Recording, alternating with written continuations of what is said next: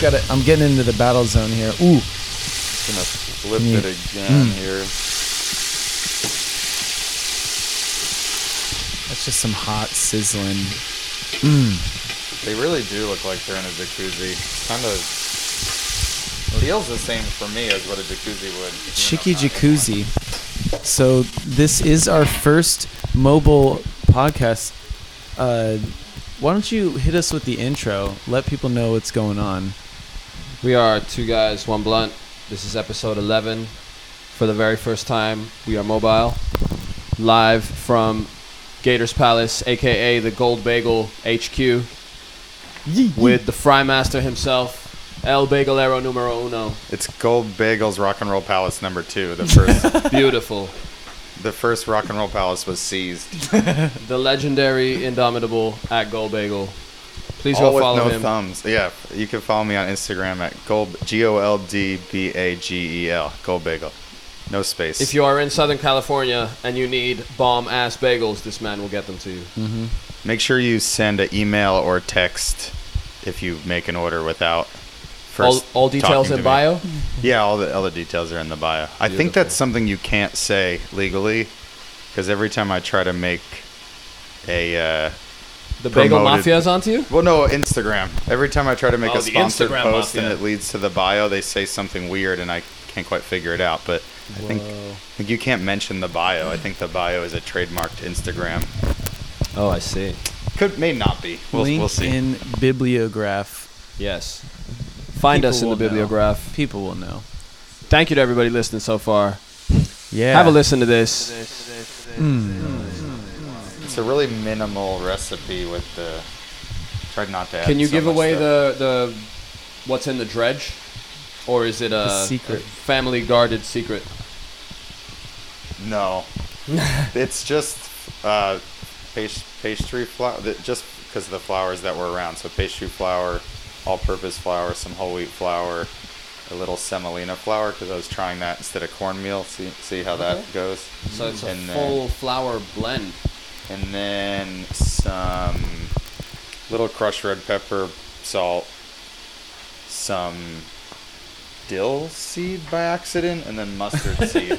I Dill thought the dill, seed I thought the dill seed was the mustard seed, so there's a little dill seed in there too. Let's get it. I don't know if you'll excited. taste it though. We'll find out if it was a dill do or a dill don't. Hey.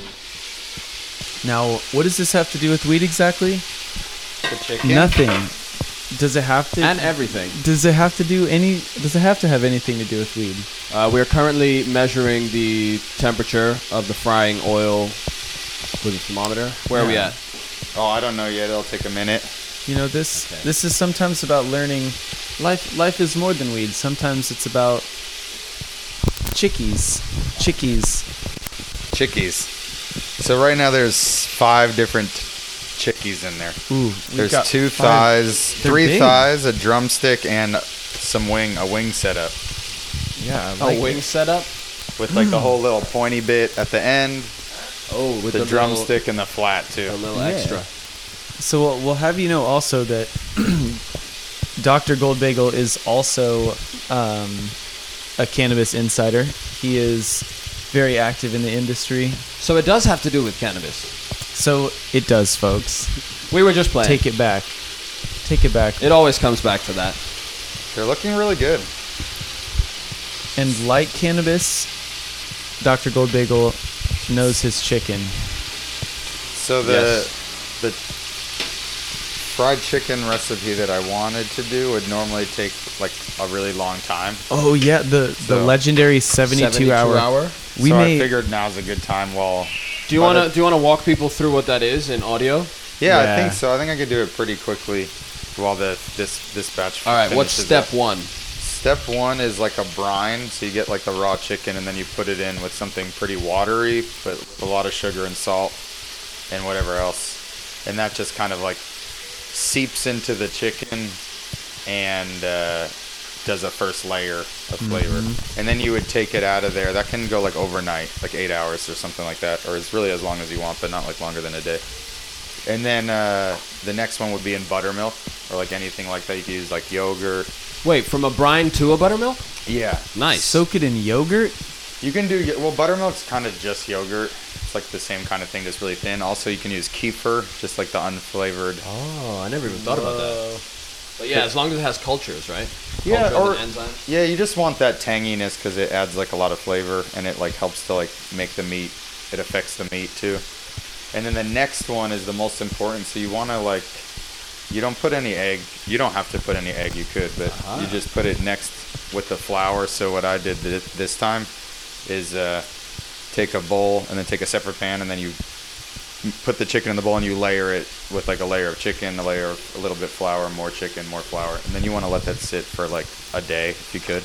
I did mm-hmm. four hours, but if you give it a lot of time in like a flour bath or something, it really, it kind of slowly makes layers on the outside of the chicken. This Wow. is just a And it stays on. You don't really need any eggs too.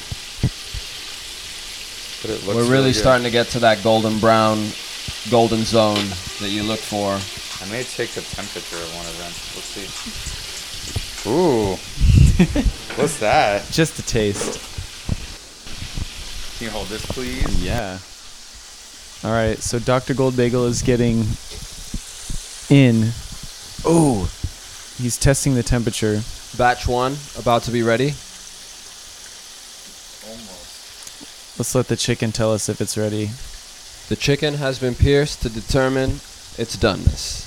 Almost done. Almost done, folks. Almost. All right. The diagnosis is almost done. Dr. Goldbagel says it's going to be all right. All right. All right. All right. All right. All right. Coming from the secret That's garden. it. Okay, we're good. Hot, hot and Hot, to and co- trot. hot and cold. Hot Hot, to and trot. cold. Hot to trot. Hot Hot, to hot, trot. and heavy with a Fried chicken. Some fried Okay, chicken. guys. Yeah, we just. Ooh. Oh. Ooh. Thank you to Dr. Goldbagel for the wonderful fried chicky. Oh my gosh. Just want to say I'm not a doctor yet. Um, I have my dissertation on Friday, May 13th. So oh, it's, May, it's Friday the 13th, but it will be.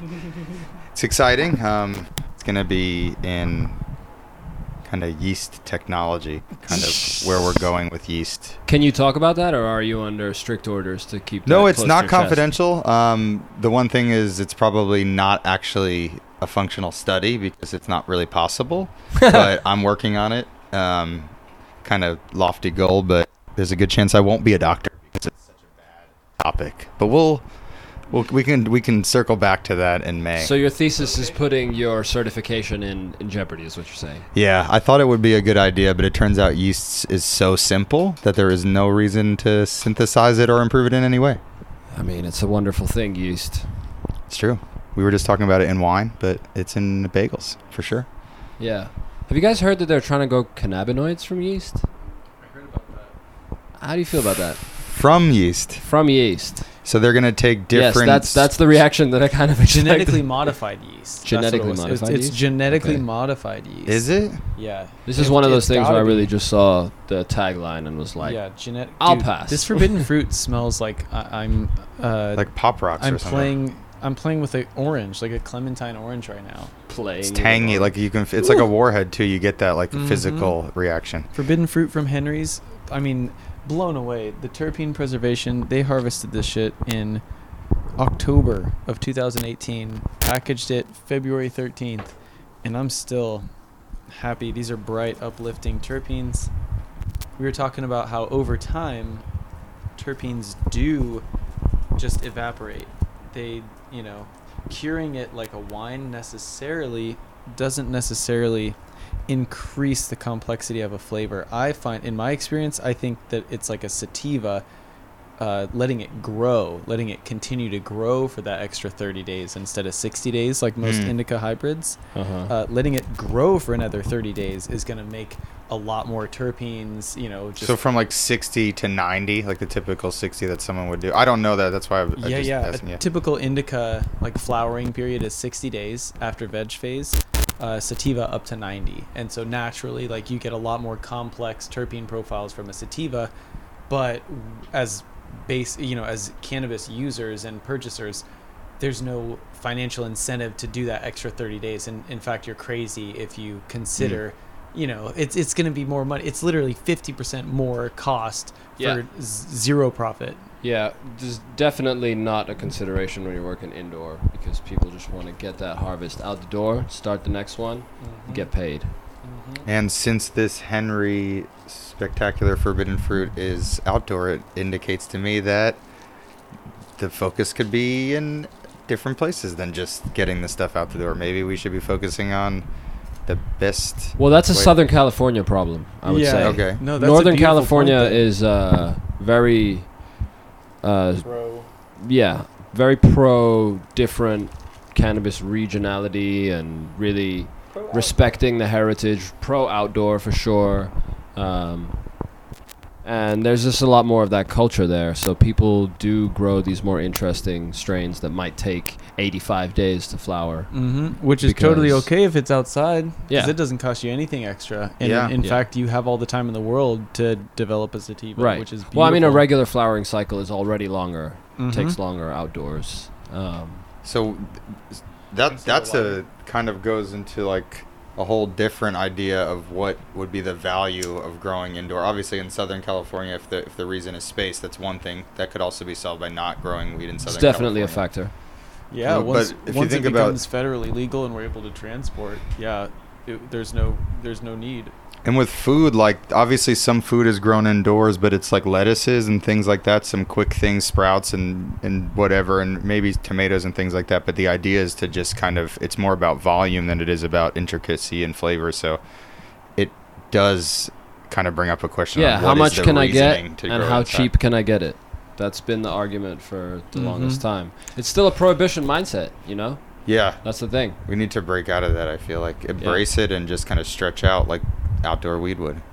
I feel like greenhouse. There's a lot of potential with some good money behind greenhouse in like northern California Mhm. environments where the temperatures are pretty stable and cool, where you can just like get some supplemental lighting in a greenhouse Yeah. and really.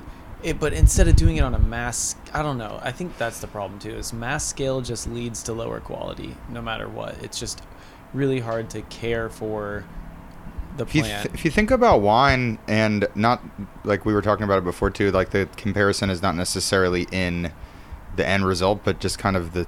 I feel like I don't know how long the growing season is for grapes, but it could be a similar length of time. hmm But like, I think it is. in the amount of grapes needed to make, you're obviously picking all the stems out. You're taking all the skins out. You're just squeezing out the juice. So I feel like it's similar yield from Mhm. plant, and there's wineries that span it all over. So we could have super top shelf weed that's just like super cared for, Like small handled batch. with tweezers and all this great stuff. And then there's also like And that's table weed. that's which- what's going to be the premium product. You know, you're going to have your McDonald's and your Budweiser of weed, which will be your matri- machine trimmed, robot, indoor garden grown, um, at minimum possible cost to get to pass testing and to pass muster with your average consumer. And then you'll have like your fine, you know, meet, Ooh. meet your, your farm to table, delectable cannabis experience in the form of like a tasting flight. Let's talk about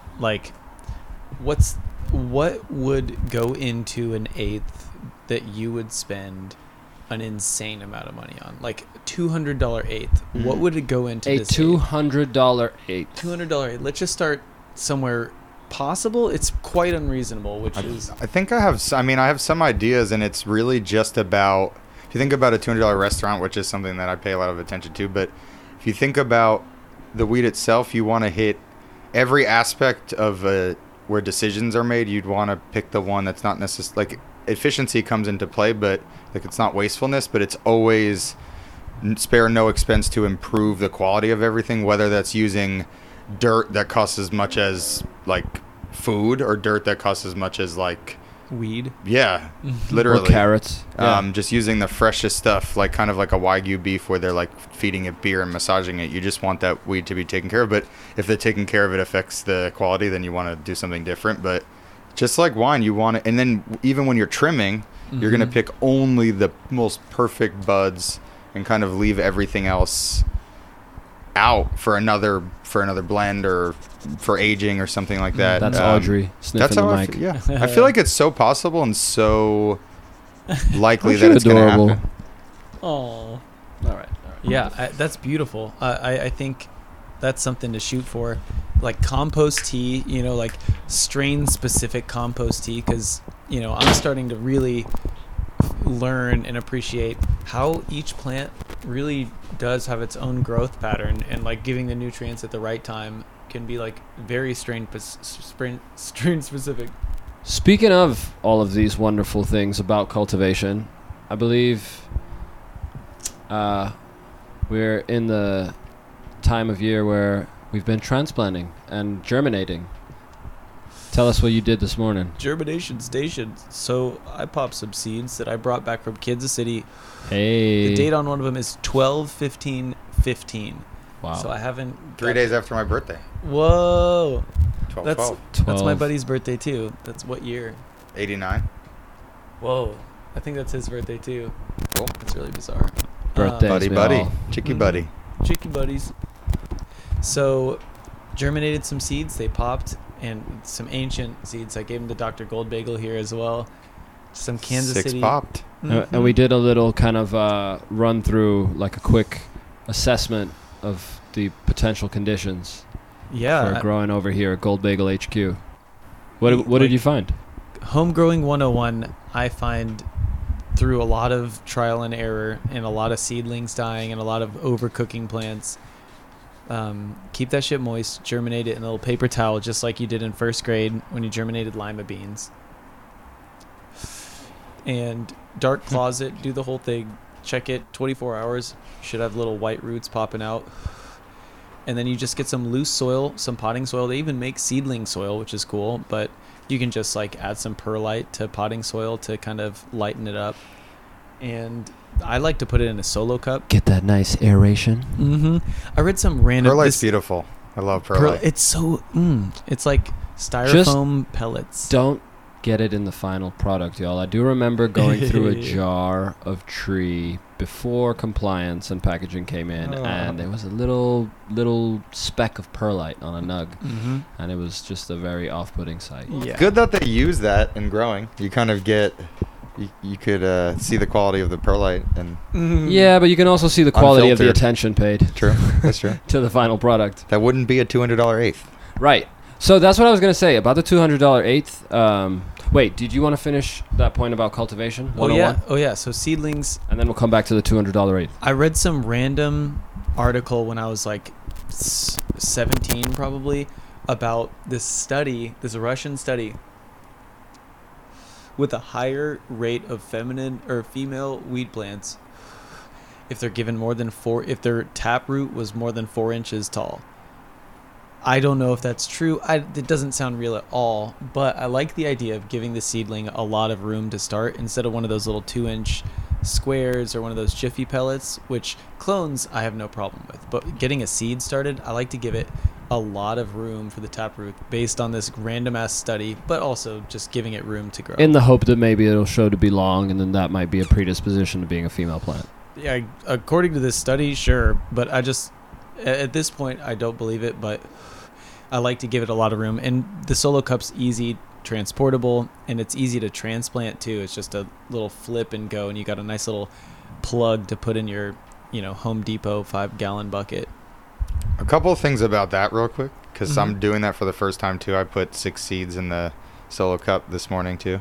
Um, it's interesting because I'm new to plants. I've just been like, it's one thing that's been really helpful though, especially for finding out what's going on in your yard. And like, happy what- germination season to all the cannabis farmers out there. Mhm. Everybody Yes, popping their seeds this time of year. Happy happy times to all of y'all. Yeah, I think we're we might be a little late, but getting a good start to. Nah, it's just we're just at the start of April. You're yeah, right there's on gonna right be on a lot of sun coming up, so Yeah. I think we'll be okay. Mm-hmm. 'Cause it's 420 is a good time to put them in the ground. Harvesting in October, Mm-hmm. Mm-hmm. Yeah. November, exactly. something like that. So you put your six in today. Six in today. So yeah, one thing I was thinking of with plants, and also it's good for what I was gonna say. It's good for the yard, is to just kind of, if you have succulents or something like that, just kind of like start potting plants for the yard, maybe just to bring inside to your house, but put them in different spots. And while you check on them, you'll see if they're having enough light, just to kind of get ready. There's one thing I was just so confused about. I didn't know how to like pay attention to whether a tree's gonna block the sun. The only real way to figure it out was to just pay attention to it every day. Mhm. So I had to give myself a reason for that. But one thing I was thinking is that you'd want to tightly pack something to give the root some structure and like aim it up. Mhm. But after you explained and, and thinking about it, it does make sense that with the more space, it's able to kind of spread out at this stage, and then later on, when it grips into its real, like obviously it won't be super tightly packed, but when it has that Mhm. more dirt, less spread out soil, it's able to kind of use its additional structure and then just give strength to that, which makes sense. Yeah. the healthier of a root network you can start off with, the better chance you have of growing a really powerful plant. Like stretching. They Yeah. say the bigger the roots, the bigger the fruits. Yeah.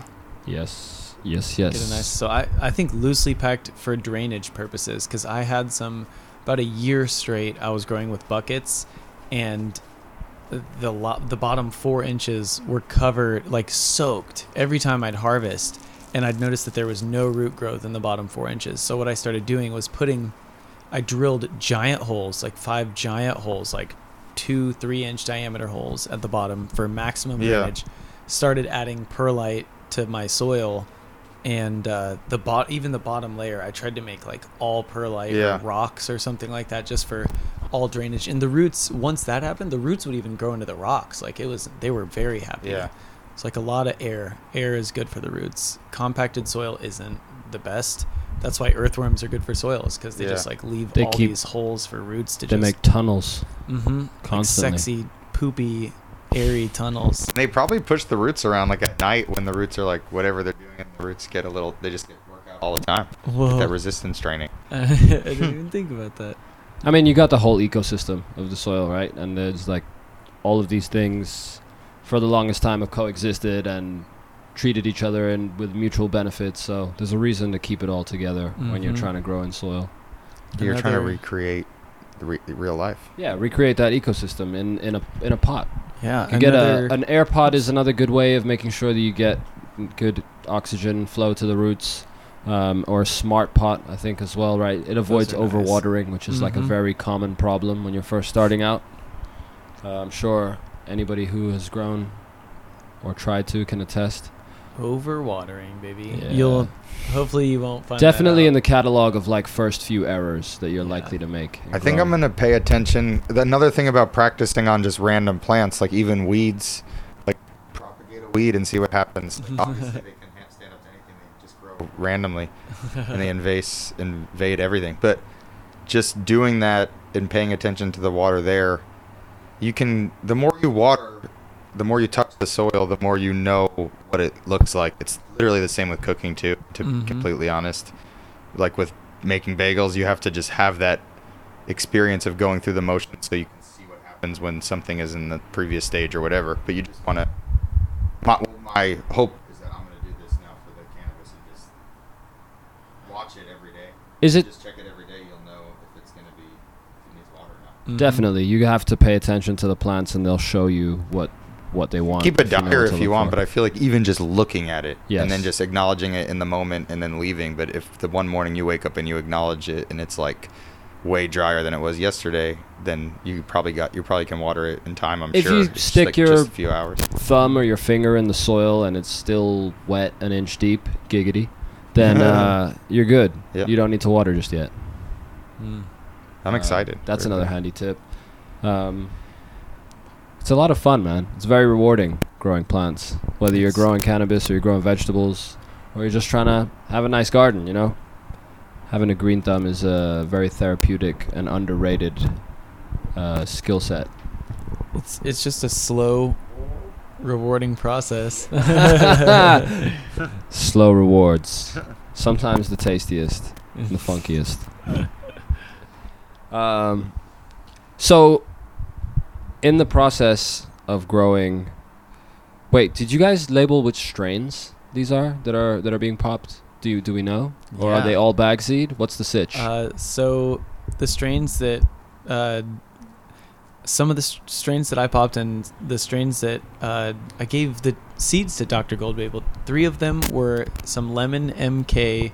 It was a lemon haze and Hawaiian and like MK Ultra hybrid and I remember that was just some juicy lemon shit. It There's a strain you don't hear of very often anymore. MK Ultra. Yep. Excited about that. Yeah, it's it was just a beautiful lemony, nice chubby little buds, green, uh, like uh, pretty decent hybrid uh, in terms of what the leaves look like. So it's a beautiful smell though, and uh, I forgot. Oh yeah, it hermied. So like. Uh, because of a light leak that I had in my closet, so it fertilized itself. So that's a pretty inbred strain. It'll it might even be extra lemony or pretty. Who knows? We'll see about we'll see about it. Those seeds aren't the brightest. Is what you're saying. Yeah. I mean, they'll be extra concentrated. There might be some crazy shit happening. Um, Good for a first timer. definitely. It's this like a self back cross?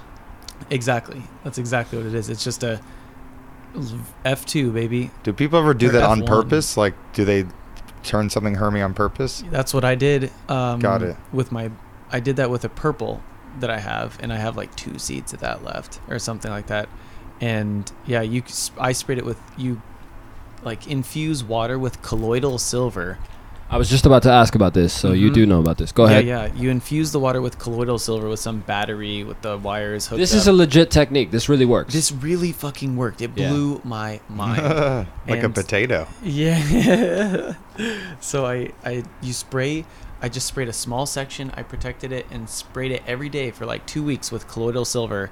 Uh, after it started flowering, after it started showing female flowers, I started spraying it, and sure enough, after two weeks, like male pollen sacs started showing up, and I was able to collect pollen and fertilize it with itself, and it was already an inbred plant. So like uh, these seeds are going to be pretty unstable, I'm pretty sure, but not the purple ones, not Yeah. but um, yeah, that was it. Really works. Colloidal silver disrupts the hormones and makes it and revert to- increases the likelihood of them coming out female, or is it like a hundred percent success rate? What are you no, talking? it turns female plants into male plants, so you Oh. can get the flower, like so you can preserve the genes through some by inbreeding it with itself, or so you can get it's a sex change operation. you can change Yeah. the sex of the plant using colloidal silver. It's Trans cannabis. Two hundred mm-hmm. dollar eighths will use That's these types of techniques. Yeah. Okay. All right. So this brings us back full circle for a second. We, we- I think we got more cultivation stuff to touch on, but let's get to this two hundred They all dollar they always go back and we can keep going back and forth because I think all these aspects of cultivation and everything are going to play into do- that.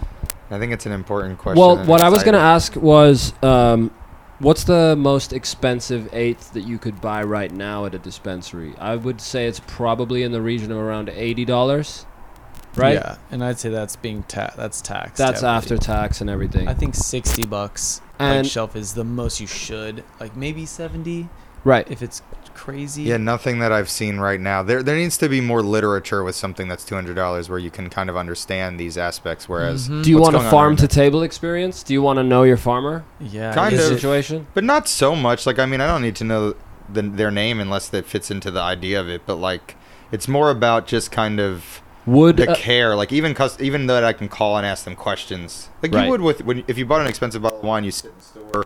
You experience it. They they explain about it. Even in a, they give you some too. context? Yeah. Yeah, they make they give you that whole whole environment. They don't just put it in like the same jar that the fifteen dollar eighths are in. Right. They just yeah. it's like a whole different experience that you know about beforehand. So some of the brand story probably plays into that price, right? Um, if they give you a certain aesthetic or they have like a certain mission statement that maybe like resonates with you, that might play into it. I think that's what we see from a lot of the uh, premium outdoor brands, like a like a Henry's or like a Flow Kana, where they're not maybe making that two hundred dollar eighth, but they're already approaching it with that wine Mhm. and coffee kind of like Coffee, a yeah. terroir. You know, coffee is really great. I feel like to understand.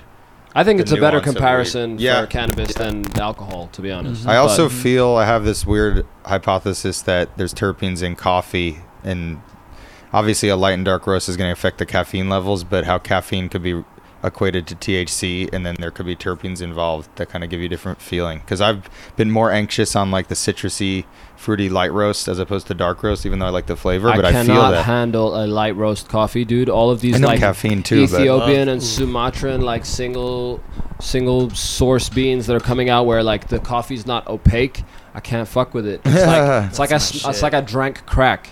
That's my That's shit. it's crazy. Even if you drink a little bit, I feel like so. I don't. That's why I don't think it's only the caffeine. I think it has to do with some other things that kind of are left behind. So that that's why I feel like the the indica sativa thing, maybe a dark roast has more of that mellow. The type of interesting thing about terpenes is that uh, sublingually they may well still have the same effect as they do when they're inhaled. We, Mhm. I don't know if we have enough literature on that yet. What do you think, Willie? Oh, Oh, what do you think? What do you think? I don't know. What do you think? What, We'll what do I think? Slice where I I sinned. Forgive me, Father. Oh, gotcha. I didn't even think about that. Well, I wasn't even paying attention. What are we talking about? Uh, terpenes and coffee. Oh, Dr. Goldbagel was suggesting that uh, a light roast and a dark roast will have different effects because potentially there's different terpenes at play as well as the caffeine level. Not necessarily terpenes specifically, but something that acts similarly. Similar to like flavonoids, probably. Yeah, that terpenes do in cannabis, but kind of even how caffeine cannabinoids. reacts. So, yeah. could be. Well, I was just gonna say that we know we, or at least we can currently say that ingested terpenes don't remain the same, but sublingual terpenes is a, there's a question Uh-huh. mark over. I don't know if there's enough research behind that, and we know what inhaled terpenes do. mhm. So that's the only thing about the the the coffee terpenes aspect is if it works sublingually, then I could totally see that. But if it doesn't, then it may be something else, like you said, like flavonoids Yeah. or some other compound that's similar. like something that would be in like a herbal type of situation where like a caffeine pill obviously will react differently than a cup of coffee and like even Folgers has like a very dull feeling as opposed to like a single origin and I again Right. knowing that caffeine levels will change but also having had only two ounces of these things Yeah. and having fe- felt that obviously it could be 100% psychological but I, mean- think that's important too part of it's definitely that the lighter, like more citrus, fruity roasts, they're lighter roasted, so there's way more caffeine involved. Yeah. So like the darker, more bold roasts are gonna have less caffeine, so less anxiety, I imagine. Hmm. And lighter roasts, yeah, just way more caffeine, but also more like brighter, fruitier flavors. yeah. So I think just the more caffeine could be anxiety too. Like Give me crazy that dark, nutty, chocolatey roast all day. I love it, but like that Armenian coffee from John's That was good. gosh, really But- good 3.99 whole bean That What Victoria that- dark roast, dude. I, okay, I can get down with that. That was what I, that's what I fell in love with espresso with.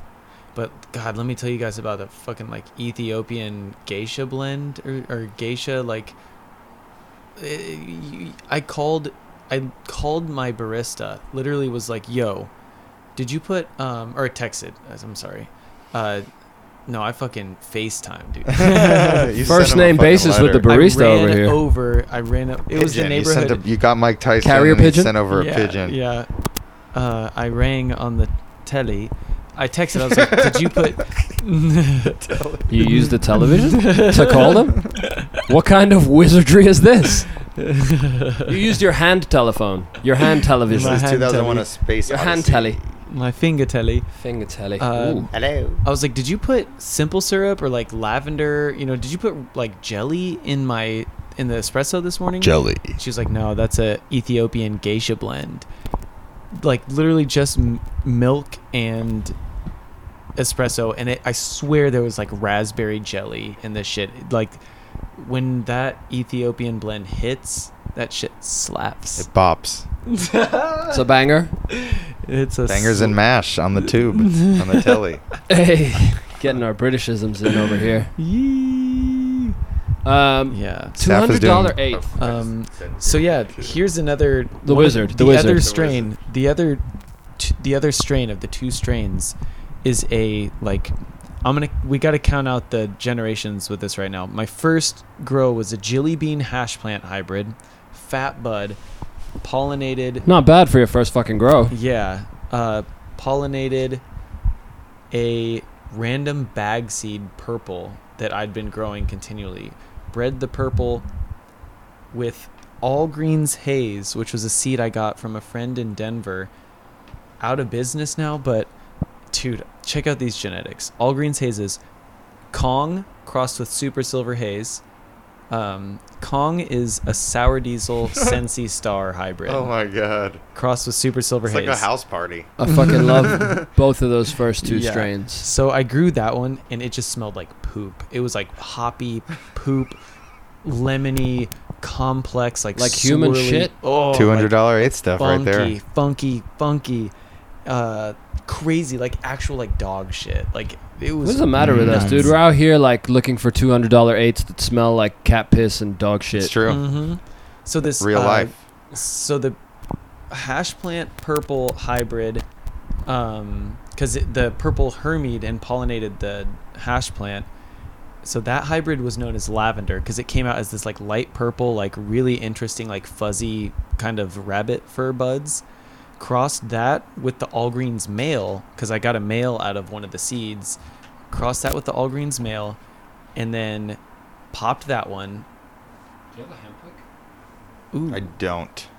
popped that seed and then grew another all greens or no i popped that seed and then crossed it back with the all greens so it was like all greens crossed with the what was called per pb&j because it was the purple uh, jelly bean hybrid so it was like all greens crossed with pb&j and then i crossed that male all greens with another female all greens grew that seed and then uh, one of them was a male, and so I took that pollen and crossed it with the All Greens PB and J. Did we lose you yet, folks? No, it's really awesome. I'm So very yeah, pumped it's about like this. three. I think that's three generations. One, two. Chili bean hash plant is one. Jelly bean hash plant. That was what it came in. So that was, it was the jelly bean hash plant crossed with all, uh, purple, which bred the lavender, which was known as PB and J. one. So it was jelly bean hash plant purple became PB and J, and that was crossed with the all greens. So that's another hybrid. So that's um, that's just both two one I generation. got it. And then those I crossed those two, and then inbred the all greens with itself as well. So that's like another single generation inbreeding, and then bred those together. So that's like definitely third third generation And the jelly bean is still in the genetics at this point, or no? It's still in there. I mean, I ha- I have no idea. It's a lot of all greens now. It's like literally three parts all greens and one part lavender. So and I'm what's just all greens? All greens is that Ah. sour diesel Sensi Star Right. super silver haze cut. And Like, what's Sensi Star? Sensi Star? I think That's it's an indica. strain, Yeah. I have some Sensi Star actually from Quote, Henry's. unquote, indica. Ooh, I don't know where it is. I think it's downstairs, but it kind of smells like the forbidden fruit if you just like dipped it in some water. like if you took fruit. I would love Just if that's mellow- what they did and then sold it as Sensi Star. no, it's different color. dipped it in some water. Well, just more so to subdue that tangy fruity flavor. Like when you smell the forbidden fruit, you can like kind of taste like you just had like a little lemon kick, something like that. Whereas the Sensi Star, it's way more mellow. But So- feels similar. Would you Very need to be given the description of the lineage that far back? If you're buying a $200 eight, do you need to see a full terpene profile?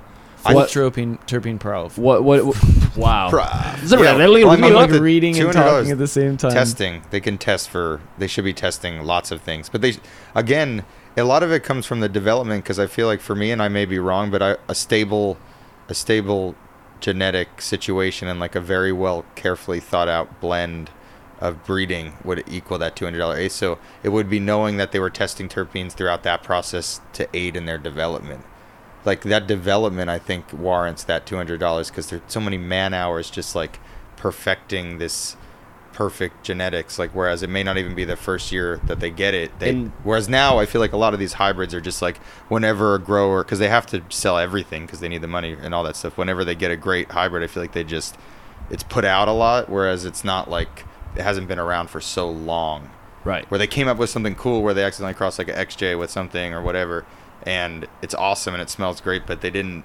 It was more like a happy, a happy accident Yeah. rather than deliberate. Yeah, I mean the best, uh, most stable genetics are the result of generations and generations of pheno hunts to That's, make maybe sure. that's the aging. Maybe that's that comp- connection with wine. Maybe that's what the aging is for wheat. Oh yeah, people don't really breed their own grapes. They're just sticking. They're Ah. like refining something that was already set. But Right. there's so much potential in cannabis with Mm. terpenes that like Yeah. that's where it's at. Is like breeding and creating your own individual strain, which is like I think and the, cookies. dirt and the cult and all the stuff that goes. So it's Well, really that's what I was gonna say. Huge, and there's so much you could do. By your definition of uh, saying that you'd have to factor into that cost the amount of man hours and time and care that's gone into stabilizing the genetics, somebody Mhm. like a Sherbinski's or or even the Cookies fam could probably claim a two hundred dollar eighth right now.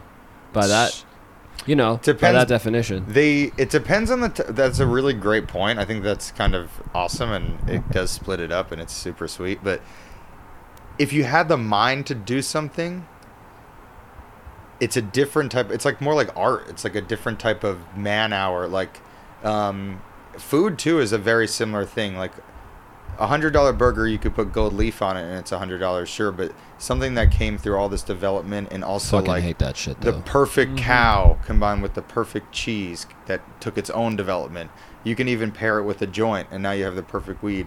That's Mhm. what makes that experience worth so much. So each generation of this, even though these cookies and all the stable, wonderful stable genetics came out, they did. They still sold. Well, maybe they didn't sell it, but that weed beforehand, as it was going, was still consumed and sold, and wasn't necessarily with the mind to create this perfect stable thing. They did it, and they definitely were planning on doing that. But it's uh, there's still m- more you can kind of coordinate and uh, construct, like or conduct, like a conductor. There's you can make it even a bigger symphony with more things. a to more kind of- grandiose. yeah. thing. And maybe it's not possible. Maybe you do all that wonderful stuff and you don't get anything different. like there's a ceiling Yeah. that you can reach. So maybe there's no two hundred dollar eighth. Maybe that's like the gold leaf. You just have to like, it's just about spending extra money on. it. I just I just had an interesting thought in terms of the future. Like we have humidors for cigars and wine cellars for wine to like preserve and kind of like I think with humidors it's more like It's a lot of hash preserve. in that. So I'm thinking uh, in the future we can have like hermetically sealed and like temperature controlled and humidity controlled environments to store cannabis for maximum preservation of terpenes uh, from specific batches and years of growers. So eventually, once we bless you, once we get to this point of celebrity growers or artist, you know, cultivators, if you will, um, once we get to a certain point where their stuff is so cherished that like each individual batch, you know, it, it can be like a hundred pounds of it, but like eventually, you know, it's like oh, the 2013 run where that crazy shit happened and the hundred pound batch, you know, and it's just sitting in this sealed spot. Eventually, that 2014 batch of Jello Gelato cookies is going to be worth at least $200 because people know like this was the batch that started it all Yeah. and it's like in the exact same condition as it was and you're paying more for like the rarity of it also Yeah. along with the artistry behind it.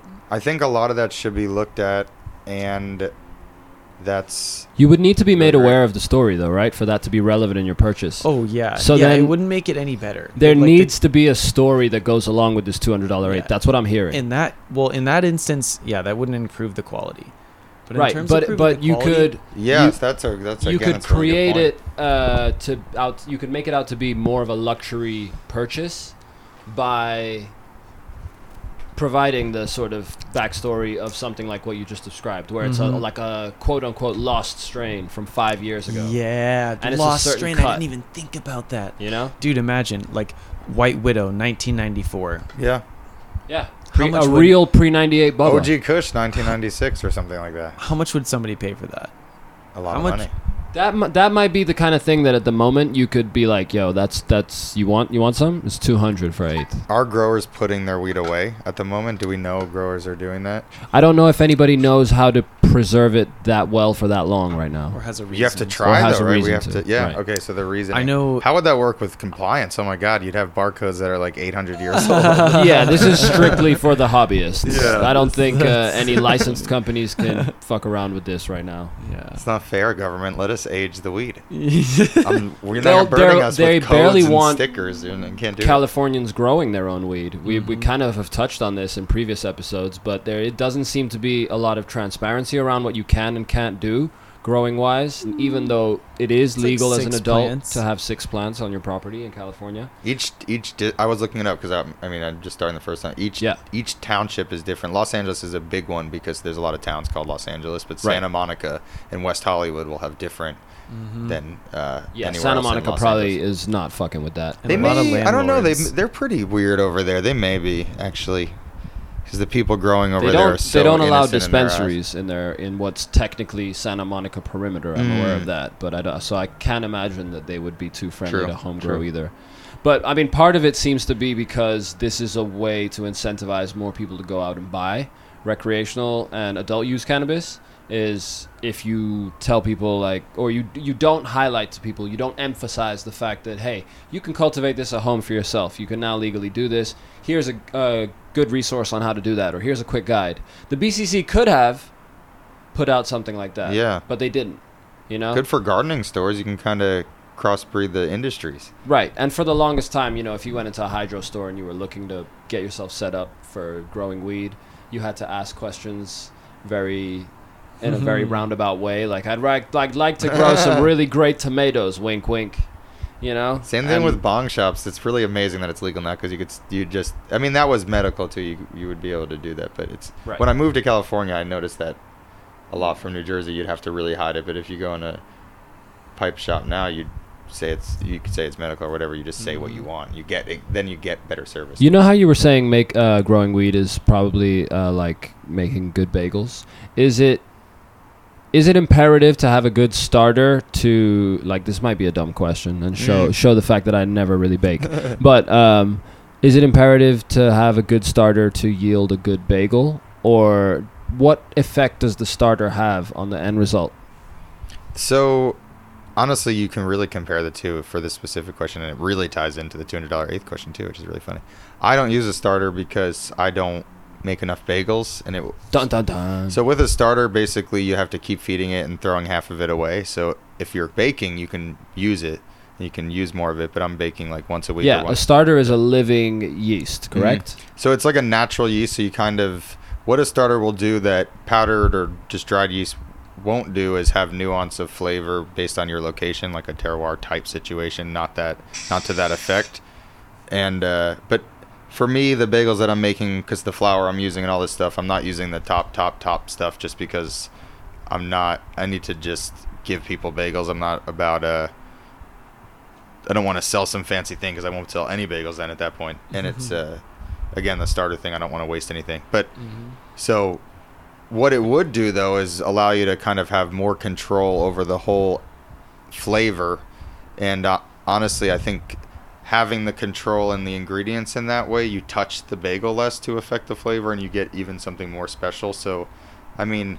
I have thoughts about like going to Yosemite and creating a starter. I don't know if that makes any difference, but what if you could just get some weird wild yeasts and like kind of bake bread that way? I'm just like not there yet, and I don't have. That is You also like. I feel like if you use a certain type of flour, it's too strong. You're just gonna kind of drown out the yeast flavor, anyways. It's kind mm-hmm. of like soil almost. If you think about with weed or growing cannabis, like you can change the nutrients in the soil and different things, but the flavor will change. But something else is going to overpower that like the terpene is going to overpower that so that's like the texture of the bagel or even like it's an everything bagel so what but you can give a little bit of a buzz or like harmonize a little bit with like some weird starters but i don't have so much experience with it if that's a Mhm. long-winded way to answer that question but Uh, i hope that answers that's such a cool concept about going to random spots to collect a starter. Yeah That's I'm into it. how would that go Because well, I know with wild beers, uh, that's the whole concept. Belgian beers, they just open it up to the air, and the yeast in the air is what ferments the beer. Like they don't, they don't control it, which is, I, I was gonna make that distinction when it comes to bread yeast versus you know, uh, versus genetics in cannabis, uh, you're not using a basic yeast. You're using a highly refined and evolved Yeah. yeast that is specific for one flavor and one type of. You know, you don't use the same brewer's yeast as you do for bagels. You don't use the same wine yeast as you do for bagels or. I would like beer to try the wine yeast. I think. What's the yeast to That's a cannabis idea. comparison here? Is it the starter soil? I Is it sort- I the think growing so- medium? I'd say s- that's what I would say, Oh, but I it could be a gonna say- combination. I was gonna say the the specificity of the yeast strain as compared to like the evolution and hand picking Mm. and human sele- hand selection gone into a cannabis strain like the genetics of a cannabis strain versus the genetics of a yeast strain I think right.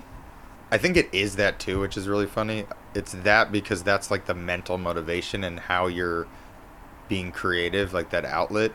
But when it comes across in the end result and how you experience it when you're consuming the item or whatever, the unit, it's like you're gonna taste it like the soil, but you're gonna feel it like the genetics. It's weird. It like kind of twists and turns it inside out, but it Mhm. still has the same energy on both levels. Yeah, it, well, to express the yeast, you know, to express the genes, you have to grow it perfectly. But like you were saying, It's psychological. it's like get out of the way. You know, you're getting out of the way and letting the genes express itself. You're not Mhm. fucking it up, basically. You're letting it grow to its maximum potential. You're expressing the yeast to its maximum potential and profile just by getting out of the way, like giving it exactly what it needs and nothing more, and just letting it express itself perfectly. It's a lot easier said than done, though. I mean, especially with cannabis. That's the goal. Yeah, that Yeah. is the uh, the principle and the goal, not the uh, not the fucking way to do it, not the possibility.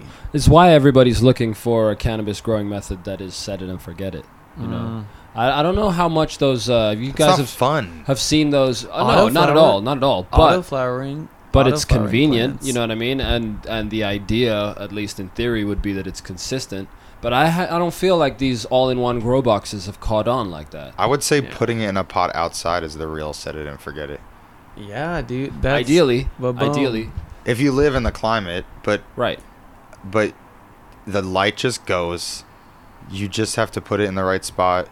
If it rains where you're at, then you probably have a don't lot- have to water it. I did it in Kansas. It didn't have to water it. There's Did you have wild any weed. issues with pests? Uh, no. It was it was nice. It was a really nice. I mean, when I did it in the basement, I got spider mites, but outside, psh, no Nothing. problem. I mean, the set it and forget it method of growing zucchini is planting it outside in the ground and just forgetting about it, and you have a whole True. buttload of zucchini. I don't. True. Weed is not as resilient, but even think about roses are an interesting comparison. The set and forget it method of growing roses is you buy a seedling, which is that's what you would do, and you would plant it in the right conditions outside, and you just keep it watered properly. So that's another thing. There's Just not a lot seedlings. of dispensaries right now where you can buy clones. Mm. that needs to change.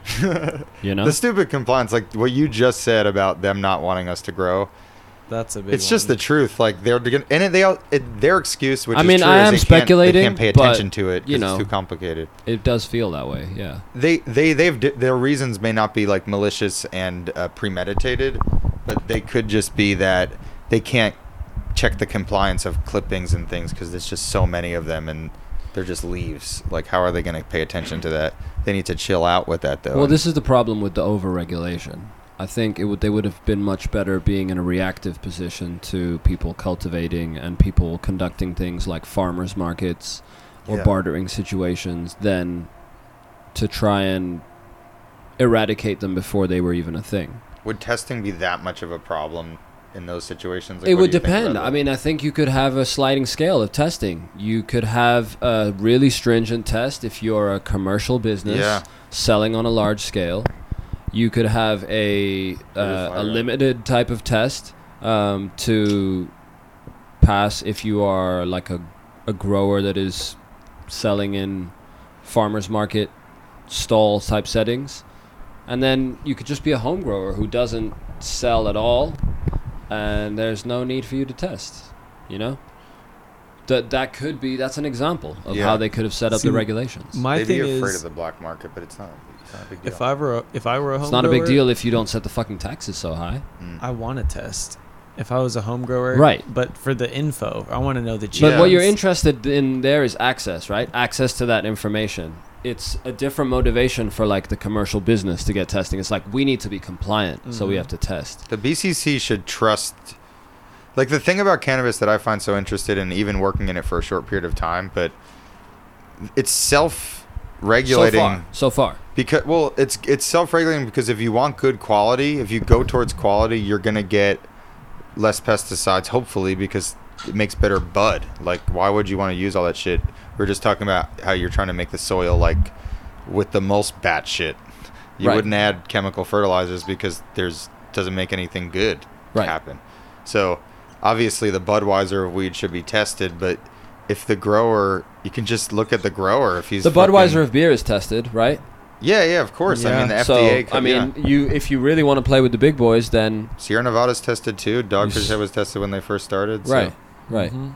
and they still they they fall in that nice space. I think you mentioned this in a previous episode, maybe on the Hi-Fi Hops one, where you said like they they occupy that space quite nicely, where they give you the appeal of a small batch brand, but they still have a wide reach. Mhm. Uh, you know, across domestically and internationally. I think you can get Lagunitas and Dogfish Oh, yeah. and shit. Mhm. Microbreweries with distribution. It's all about distribution. So, do we need that for cannabis? Do we need micro nurseries with distribution? Nurseries would be a great business. They should really open up nurseries, honestly. hmm Like I franchises. amazing. where Would you like- buy a two hundred dollar eighth that was from a micro nursery, limited small batch? Yeah, it, I, I there's this beer called Cantillon that has like limited release kegs, and it's but they serve it they sell it at a normal uh, a price by the glass, even though it's like rare and it's only that one year. Right. But the bot it's the bottles. The bottles go. Yeah, I guess it all plays there- into it. It all yeah. plays into the appeal of such a luxury item. So they could do a similar thing, like release eighths. You know, go to a party and you get an eighth for a normal price, or you can pay two hundred dollars for a clone, or something like that, like a franchised clone. Right. But the problem With is stabilized genetics. That would be problem sweet. You is, take your own clippings. You'd there's have it for no longevity with it, exactly, because Yeah. you buy a clone, you clone it, and then you never have to buy it again. Well, then it's worth two hundred dollars though. I think it's worth way more than that. So then you can Right. charge. But if you make, if you can prove that, and people are capable of growing at home, I think that's really reasonable, and that's a good way for people to kind of make a living. And Back that's a good way to share. I remember two hundred dollars for a clone is a lot more uh, easy to to imagine uh, than two hundred dollars for an eighth, which is like final product. You know. I remember hearing back in 2013, 14 when Girl Scout cookies started coming out Yeah. in Colorado. Um, that's where I heard it from. Um, the clones were going for like three to four thousand dollars for a Girl Scout, a true Girl Scout cookies clone. Back when they like had a clamp on the genetics. And there know? was a big thing about the forum cut at that time. I'm sure that was Mhm. probably at a premium as well. Clone auctions. Thin Mints, animal cookies. It was all Yeah. cherry pie. God bless the cookies, genetics, and all those different chemotypes. Sunset chemotypes. Sherbert is cookies, or no? That's uh, Sherbinski. That's Sherbinski. But I mean, at this point, Sherbinski, when he found Sunset Sherbert or developed Sunset Sherbert, I believe they were, their businesses were intertwined at that point. It's pink panties crossed with uh, Thin Mint? Is it Thin Mint cookies? gelato. gelato cookies too, though. Yeah, gelato. Gelato is is cookies. is cookies. Gelato is Thin Mint cookies crossed with something. And then there was various phenos of the the original gelato that like all became legendary in their own right. Like Gelato 41 is, you know, a, These ve- are all very sought after really one. 33. Good gelato strains. 69. Gelato 69. That's my favorite. Hashtag Gelato 69. Bring it back. Where's it at? I just Bring it love back. classic It, it was never strains. here. Please bring it out. What's that? No, like I'm tired of all these just like funky new strains. I just, I mean, some of them are really good, but, You- but just you this other to- stuff is so much you more you pleasant. already know. You you've seen it from the inside. You've seen how the sausage is made. Like a lot of that is just branding, depending on what they're feeling like selling that month. Mhm. But you know? also, think about if you, for instance, get a male plant and a female plant this year and decide to get creative Mm. and start your own strain, what would you call it? Would you come? I mean, you wouldn't come up with something Yeah. stupid, but you would have to come up with something new. Wouldn't Yeah. you want to call your creation need- something? What would you call your strain if you were to? I don't know, it really create would- some- You would need a differentiator. I think there's so much inspiration, honestly. That's why the names are so good because there's so many different angles to look at the combinations. There's so many ways to like come up with a name. Like even I bet it would be interesting to look at different growers and breeders who accidentally or not or just coincidentally cross the same stuff without knowing and the different names that they had. I'm sure Right. there's some stuff out there. I can't. I don't and know see if off they the get moment, the but- same kind of results. If Like they someone tested crossed- side by side. OG Kush with sour diesel. Definitely more than one breeder did that at the same time without the other Oh, one yeah. Some so good what sour did they Kush. name it? Did they all name it the same thing? That would be pretty spooky. Well, one one of the crazy things is when you Sour breed Kush. when you breed two strains together, like Old OG Diesel. Kush and Sour Diesel, all the seeds are going to be Original. different. Yes.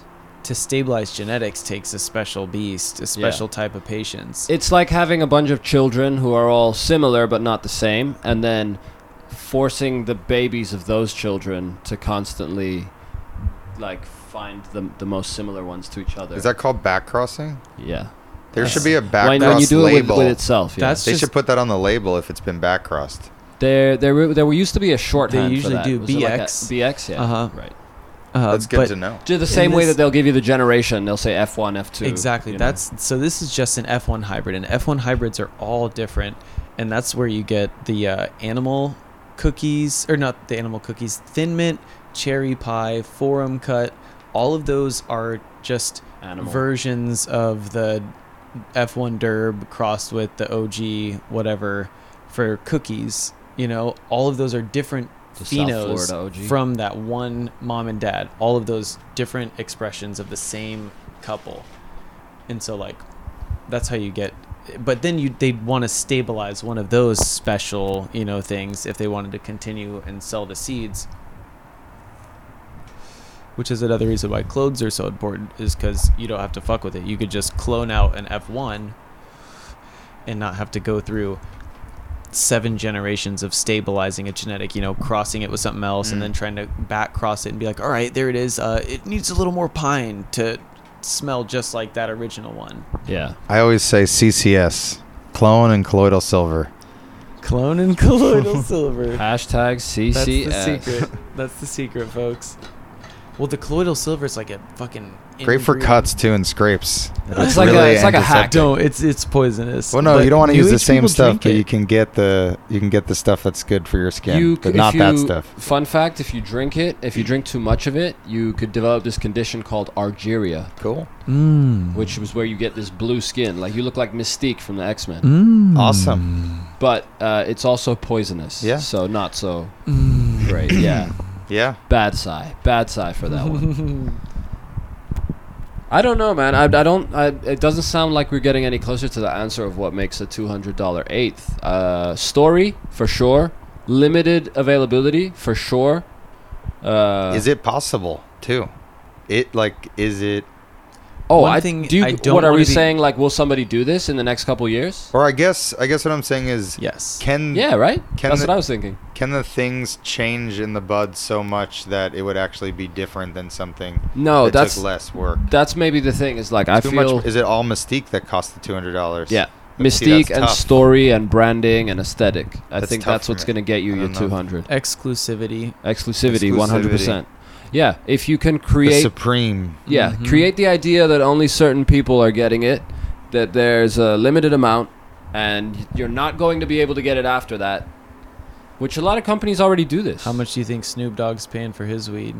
You know Not what I that mean? much. I don't think he's paying for weed Yeah, at this point, free is he? weed. Damn. I mean, Man, Snoop Dogg was such a good to strain. get an though, I miss exclusive grower to where you're only like where He's you're probably got like multiple shit, blunt rollers on on payroll. and it's And all he likes his, to roll his own too, probably. I think I, I've heard Who Wiz knows at this point? Khalifa only smokes his shit. Like it just Hand he rolled only by him? Smokes Wiz Khalifa. yeah. Snoop's at Wiz's house rolling blunts all day. Mm-hmm. Seriously, that's, Is he making pizza over there? Fuck. I was What was bagels, What's that? It's kinda like making bagels. bagels. It's true. Didn't Waka Flocka hire a professional blunt roller? Oh, that video! I saw that video. That was a Yeah. horrible fail by that guy. Like, props for him for like filming that and and documenting it, but he did really badly. It? He did really badly. You should find this video. If Oh, anybody wow. listening hasn't seen that, go check out that Vice video. I, th- I believe it's a Vice video. Maybe it's Complex actually, where Waka Flocka puts out a an advert that he's looking for a joint roller, and this dude documents it for Complex or Vice. Can't remember which network,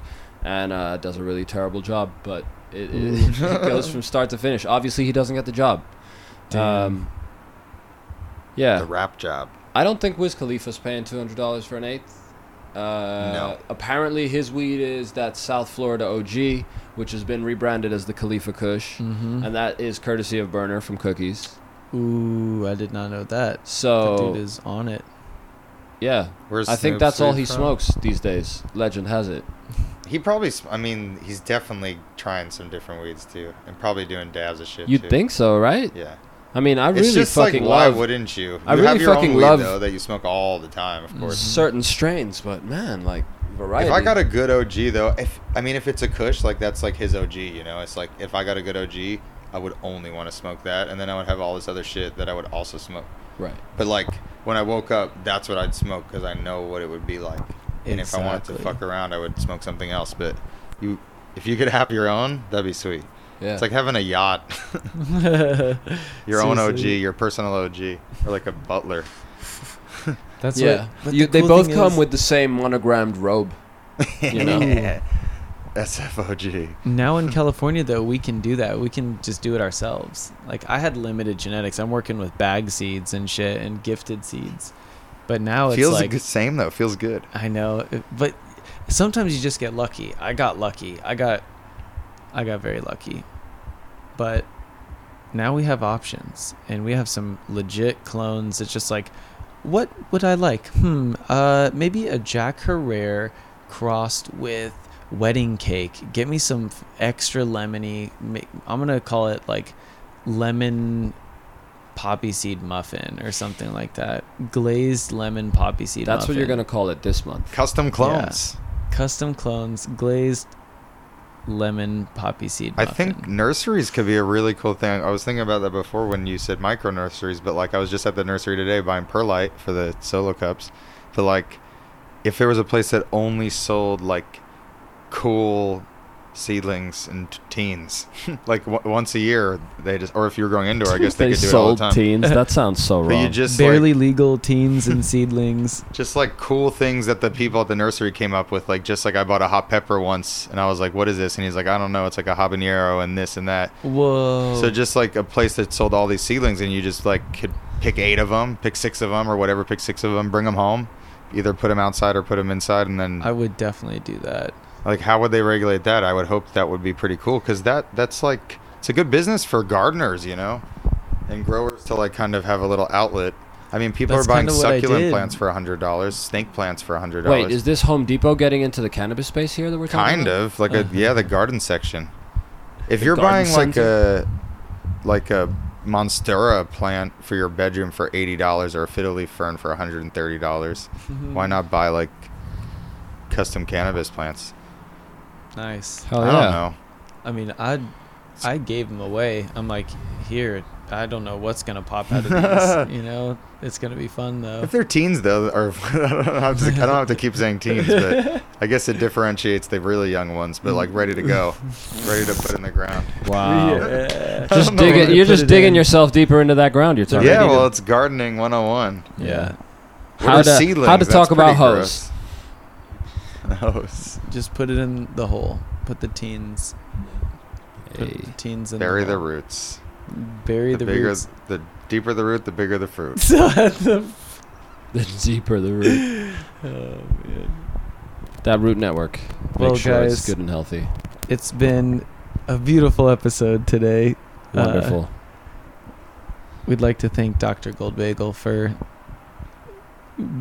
taking us into his home, taking us into his castle, taking us into his palace, the taking headquarters. us into his bedroom even. Guys, believe this. And ladies, you wouldn't you wouldn't believe this.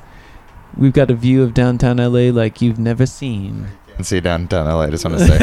yeah, just want to clarify. see, It's not actually downtown. uh, LA. Echo Park. Um, I don't. I think it's Glassell Park, and Ooh. also maybe Mount Washington. Don't give or away too much of your geolocation. You can Oh, see the yeah. ocean from here, folks. It's beautiful. uh, the just ocean at night.